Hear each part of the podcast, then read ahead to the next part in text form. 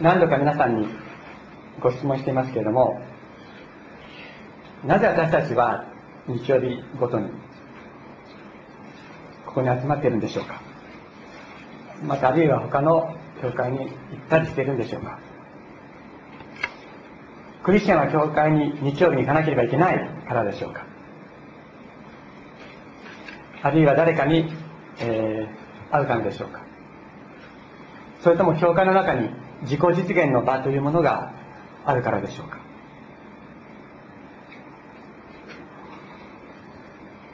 私たちは全員存在の破れ口というようなものを抱えて生きています。いうなら存在の裂け目というようなものを私たちは持っている。この存在が完全でない痛みや病の中に生きている。自分が望む善を行うことができず憎む悪を行ってしまう。そういうような内的な問題を私たちは全員抱えています。あるいは人を許せない。自分を許せないという苦しみを抱えどうしたらそのこの苦しみから自由になれるかと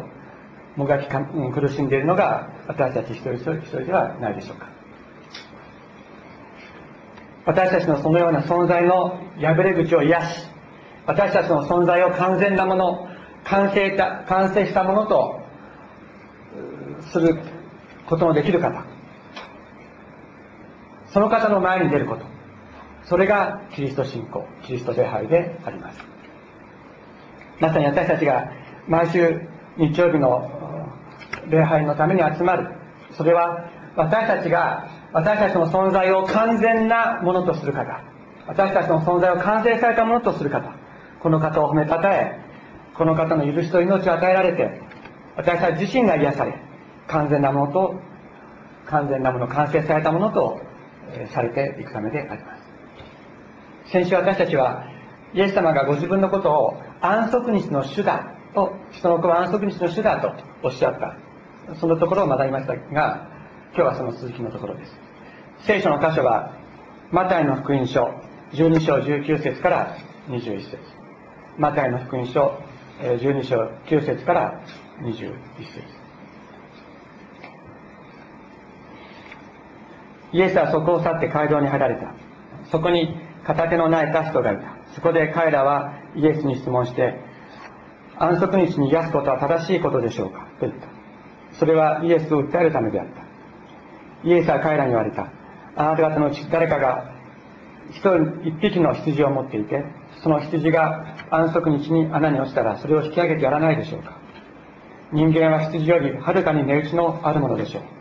それなら安息日に良いことをすることは正しいのです。それからイエスはその人に手を伸ばしなさいと言われた。彼が手を伸ばすと手は治ってもう一方の手と同じようになった。パリサイ人は出て行ってどのようにしてイエスを滅ぼそうかと相談した。イエスはそれを知ってそこを立ち去られた。すると多くの人がついてきたので彼らを皆癒しそしてご自分のことを人々に知らせないようにと彼らを戒められた。これは預言者イザヤを通して言われたことが成就するためであったこれと私の選んだ私のしもべ私の心の喜ぶ私の愛する者私は彼の上に私の霊を置き違法人、彼は違法人に抗議を述べる。争うことなく、叫ぶこともせず、王子でその声を聞くものもない。彼は傷んだ足を折ることなく、くすぶる刀身を消すこともない。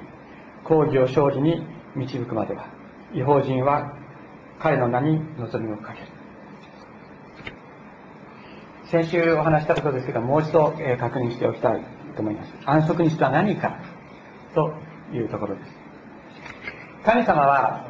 天地を6日間で創造しそれを完成して7日目に休まれたと創世記に、え書いてありますがこれは7という数字で表される完全完成という時が現れたことを意味するものです。つまり7日目で全てがいや6日間で全てのものが完成した。そして7日目にはそれに使えるも付け加えるものは何もなかったということです。それほど全てのものが全てのものによって満たされた状態が7日目の安息日でありました。全てが完成しもう付け加えるべき技がなかったわけですからそこに永遠の完成があったわけです。しかしそのただ中で人は罪を犯します。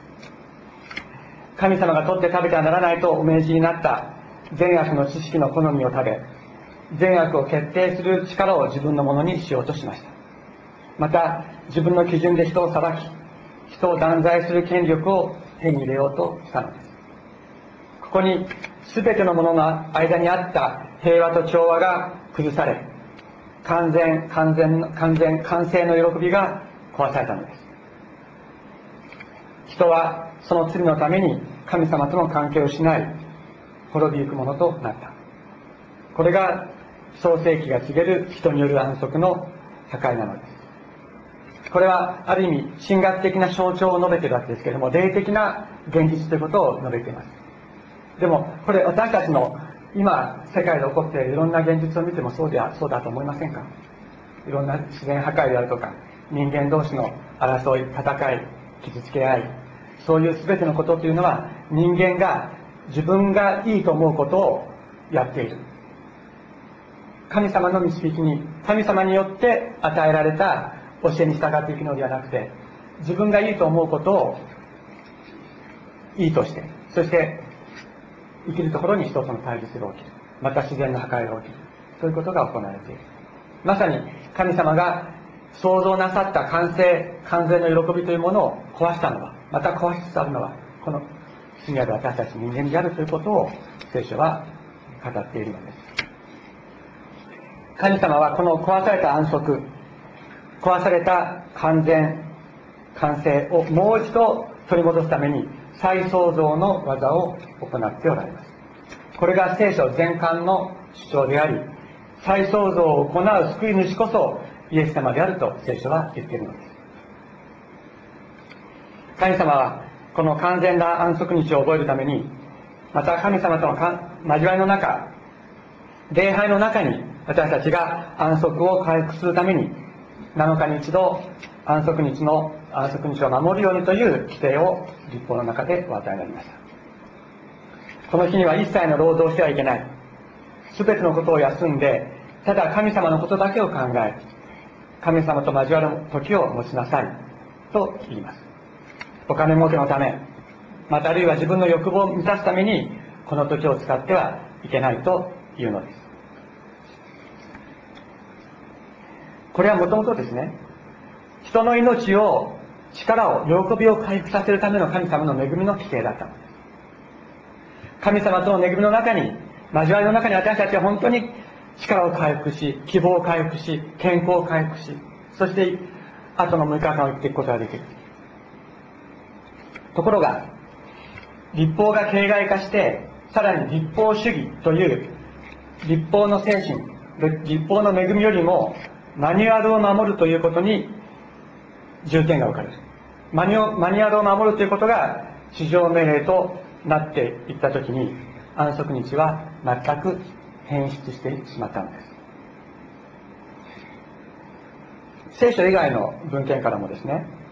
イエス様の時代は安息日に許される行為についての議論が活発に行われていた時代だったということがわかるそうです。例えばですね目の前で川で誰かが落ちた男の子が落ちたとします。その子を助けていいか良くないか。えそんなの議論の対象になるの？っていう顔してる人いますけれども。そういうことを議論の対象にしてたわけですそういうようなことが真面目に議論されていた。というのです。そして人命救助が安息日の規定に優先するというユダヤ教の、まあ、そういうことが決まったのがですねそれが確定したのが紀元150年だ150年頃だと言います。でイエス様の時代にはあのどんなことがあっても安息日の規定を守らなきゃいけない。例えば人が溺れていてもそれを助けるために川に飛び込んじゃいけないっていう主張をする3枚派という人たちがいました。でもう一方で立法をもっとね本当に人を生かすためのにご理解すべきだという、えー、一派がいましたヒレル派っていう学者たちがいましたでイエス様はおそらくヒレル派の学者だったんではないかというふうにも言われていますそのようにまあ、一方でシャンマン派と言われる人たちがこういたわけですけれども、非常に有力な人たちです。このようにですね、彼らは安息日は何もし、安息日には何もしてはいけない、何もしない、何もしないっていうのは、何もしないっていう人の行為ですよね。自分でこう決めてるわけですから、何もしないという行為がですね、安息日を完全なものにすると彼らは考えていたのです。これは私の解釈ですけども、何もしないことによって安息日が完全なものとされる。それが彼らの理解でした。でも、何もしないという行為が、といったのは私の解釈ですけれども、何もしないという行為がやはり安息日を完全にするというのが、そのマニュアル主義、安息日主義の考え方であったということができるでしょう。これは安息日主義と言います。で、彼らは安息日にいろんな行為をすることをですね、決して許しませんでした。安息日主義、立法主義とは何か。それは、人が自分の行為、自分の行いで、神様の前に完全であろうとすることです。マニュアルを守っていれば、神様の前に完全であると、自分自身を義とする。自分自身を正しいものであるとする。そして、マニュアルを守れない者、また守らない者たちを失格者としてレッテルを貼る。それを立法主義、安息日主義というのです。それはね、安息日だけに限らないんです。いろいろな立法主義、立法主義においては様々なことがそういうことになります。例えばね、毎週礼拝に来ないとあなた救われませんよ。とかね、えー、礼拝の奉仕のために自分の時間と労力を使わないと救われませんよ。とか、救われるためにはこれからの捧げ物をしなさい。あるいはこれこれこれのものを買いなさい。とかね。そういうこと、そういうように、この教団で決まったことを全部やらないと、救われません。あるいはこういうことを全部やらないと、だってあの、洗礼させ授けてあげませんと、仮に言ったとする。そういうのも立法主義なんです。自分の行為、あるいは自分の金で救いが買えるということを教えるからです。ここに人の交番があります。救いは十字架にかけられて復活したイエス様を自分の神として信じる以外にないのです。主をどうぞ私を憐れんでください。このように祈る者だけにイエス様の救いは与えられるのです。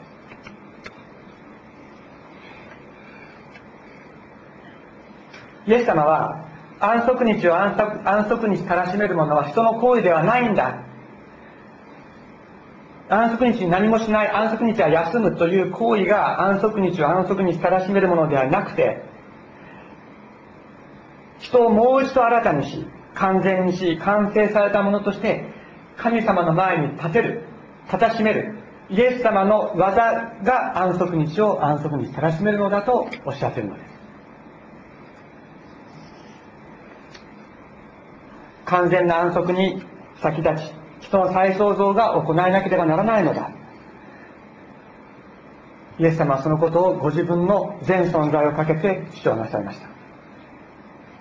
そして主張なさっただけでなく、文字通りこのことのために十字架にかかり、命をお捨てになりました。イエス様の生涯を記した福音書というのが4つあります。そのどれを見てもですね、イエス様が最初の癒しをなさったのは安息日なんです。マタイの福音書でもそうです。マルコでもルカでもそうです。また、ヨネの福音書はちょっと違いますけれども、ヨネの福音書でも安息日にイエス様が癒しをなされたということが書いてある。どの福音書にも、イエス様が癒しをなさったのが安息日だということが書いてあるかという、書いてある。それはどういうことかというと、イエス様にとっては安息日に人を癒すということは非常に重要なことだったんだということなんです。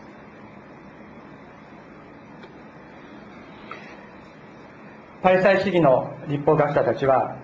安息日に人を癒すのは立法違反だと主張していました。しかし、イエス様はわざわざ安息日に人を癒しておられたのです。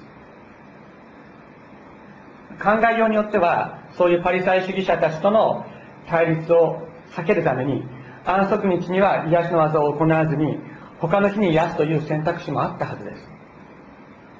す。しかしイエス様は命を懸けて安息日に癒しの技を行われるのです。命を懸けなければいけないことがあったからです。今日の箇所今日読んだ箇所にもそのことが表されています。9節。イエスはそこを去って街道に入られた。そこに片手の泣いた人がいた。そこで彼らはイエスに質問して安息日に癒すことは正しいことでしょうかと言った。これはイエスを訴えるためであった。この状況を思い浮かべてみましょう。この人はおそらく脳一血か何かでですね片手の自由を失っていたと思われます。彼は働くことができなくなってどのような思いでこの礼拝に集っていたことでしょうか。彼の願いは何だったでしょうか。もう一度元気になることではなかったでしょうか。もう一度完全なものとなって喜びに満ち溢れて礼拝し生活することではなかったでしょうか。しかしここにいてイエス様を訴えようとしていた大祭人たちはこの人の苦しみこの人の悲しみこの人の嘆きなんかどうでもいいと言ってるのです。彼らにはこの苦しむ人に対する思いやりの一点愛のひとかけらもありません。イエス様を訴える口実を見つけるためにこの人の痛みを出しにしてそして安息日論争を仕掛けているのです。それに対してイエス様はお答えになります。マルコの福音書などによるとイエス様は怒りを含んで見渡して答えられたと書いてあります。イエス様は怒ったと書いてあるのです。イエス様が怒りに燃えるような状況がそこにありました。それはどういうことか。11節。イエスは彼らに言われた。あなた方のうち誰かが一匹の羊を持っていてもしその羊が安息日に穴に落ちた。らそれを引き上げてやらないだろうか。人間は羊よりはるかに値打ちのあるものでしょう。それなら安息日に良いことをすることは正しいのだ。とイエス様おっしゃった。当時羊を一匹しか持っていない人というのは貧しい人でした。自分と自分の命と同じほど大切なその羊が安息日に穴に落ちた。その貧しい人は自分のかけかけがえのない羊を助けるためにそれを穴から引き上げてやらないだろうか。とおっしゃるのです。イエス様はこの片手の苗えた不自由になったこの人に対しておっしゃっているのです。この人は神様にとってたった一人のかけがえのない決して失うこともできないたった一人の重要な存在なんだ。パリサイ人たちがこの人を出しにして安息日論争を吹きかける。しかしイエス様はその人の存在を見ておられるのです。その人の痛みを見ておられるのです。苦しみを見ておられるのです。ここにイエス様が命を懸けなければいけないことがあったのです。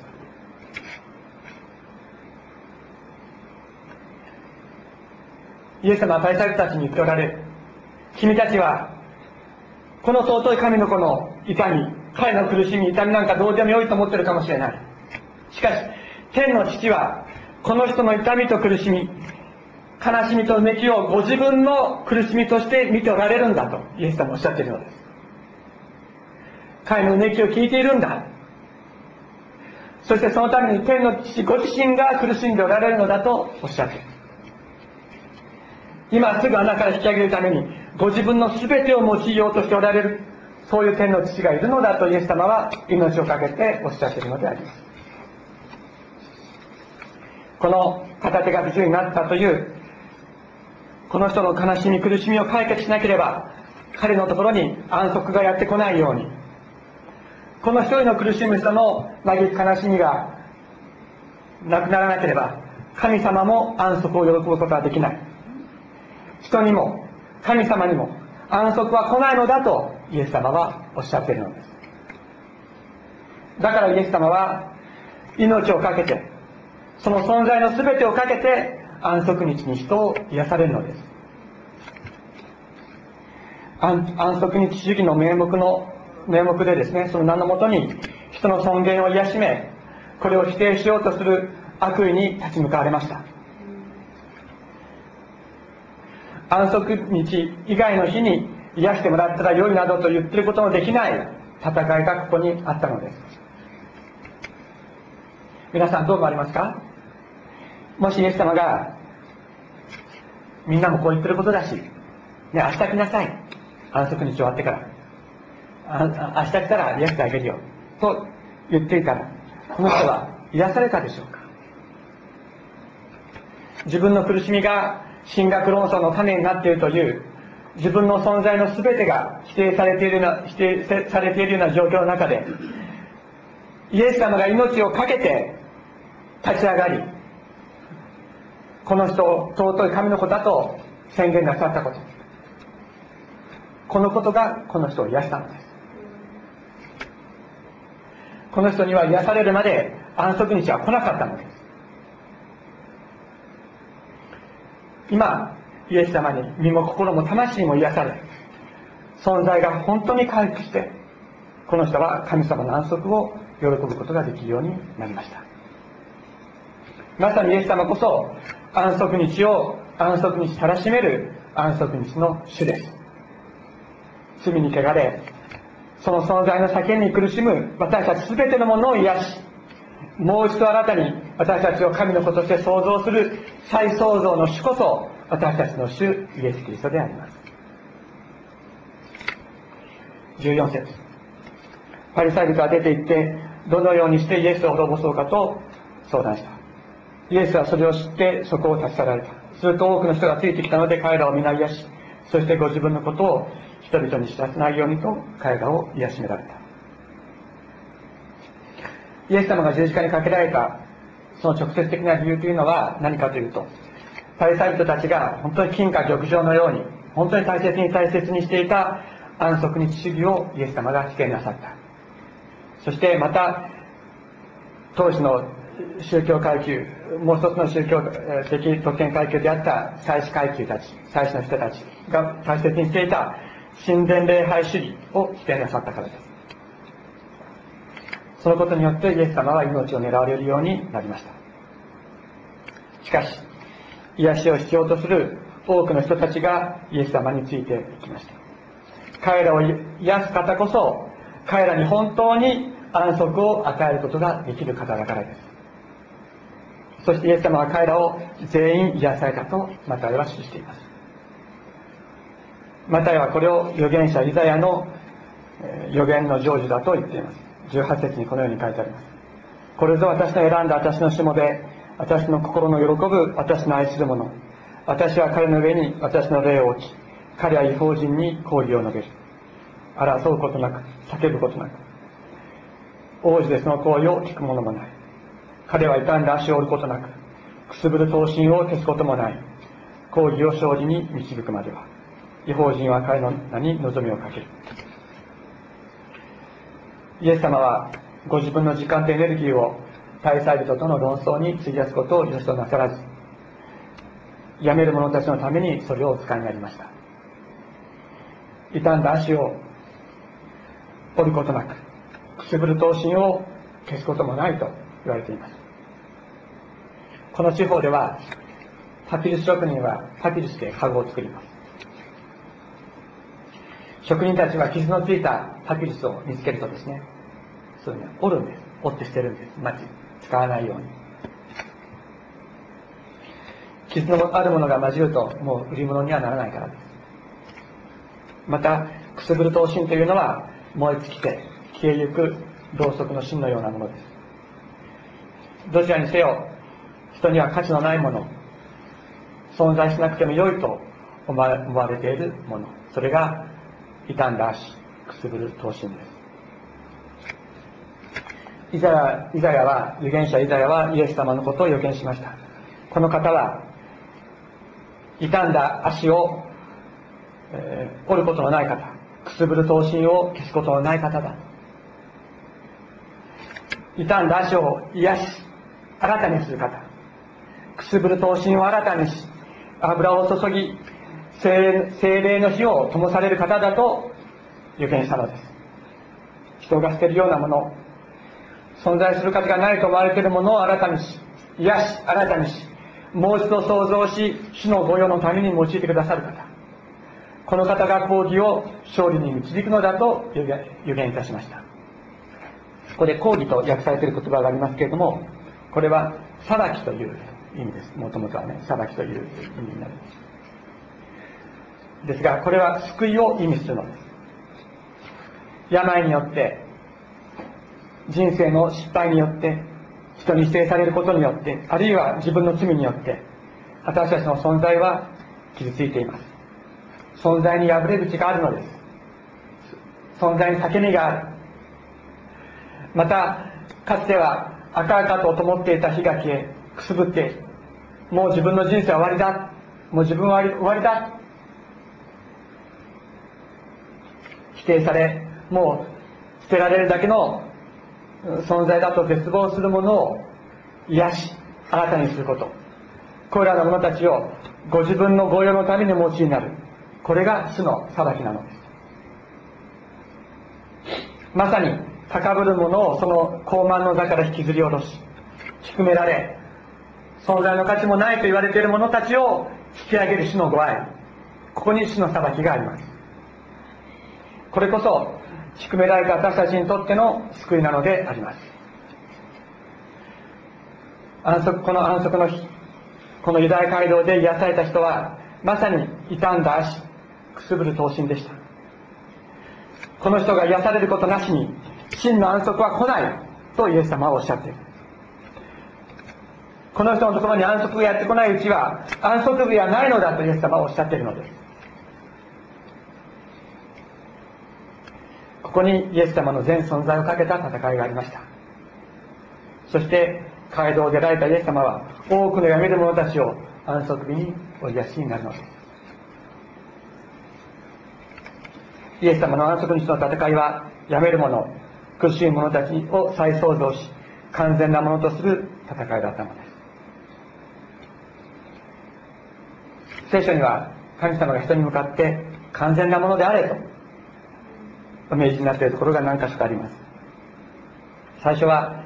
信仰の父アブラハムが90歳になった時に神様が語りかけられた言葉です。私は全能の神である。あなたは私の前に歩んで全きものであれと神様はおっしゃった。またイエス様も弟子たちに向かって言われました。あなた方の天の父が完全であられるようにあなた方も完全なものであれ全能の神様が完全なものであれと言われる時そこに不完全なものを完全なものにする神様の存在をかけた一人の働きかけがあるのです。人間の修行や努力では完全になると言われても私たちそれを行うことはできません。自分で自分をどうすることもできないものをそのように存在に破れ口を持っているもののその存在を癒してもう一度新たにしよういや新たにせざるを得ないそういう十字架の恵み復活の力精霊の人材があるのだとイエス様はおっしゃっているのです。イエス様はこの再創造の命をこの地に満たそうとしておられます。この私たちの小さな教会にも満たそうとしておられるのです。だから私たちは大胆に求めたいと思うのです。主をどうぞあなたの見てを伸ばしてやめるものを癒してくださいと私たちは大胆に祈りたいと思うのです。全てのものを新たにすると言われたあなたの御言葉を私たちのうちに現実のものとしてくださいと私たちは祈りたい。私たちにあなたの真の安息と平和キリストの平和を満たしてくださいと私たちは祈りたいのです。お祈りをしましょう。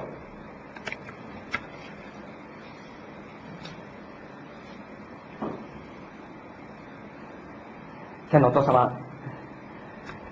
尊うご愛の皆を心から褒めたたえます。私たちの癒しなしには安息はないと命を懸けて癒してくださるイエス様あなたをめたたえます。天のお父様私たちこの小さな教会の中でも今まであなたの癒しを見てくることができたことを感謝いたします。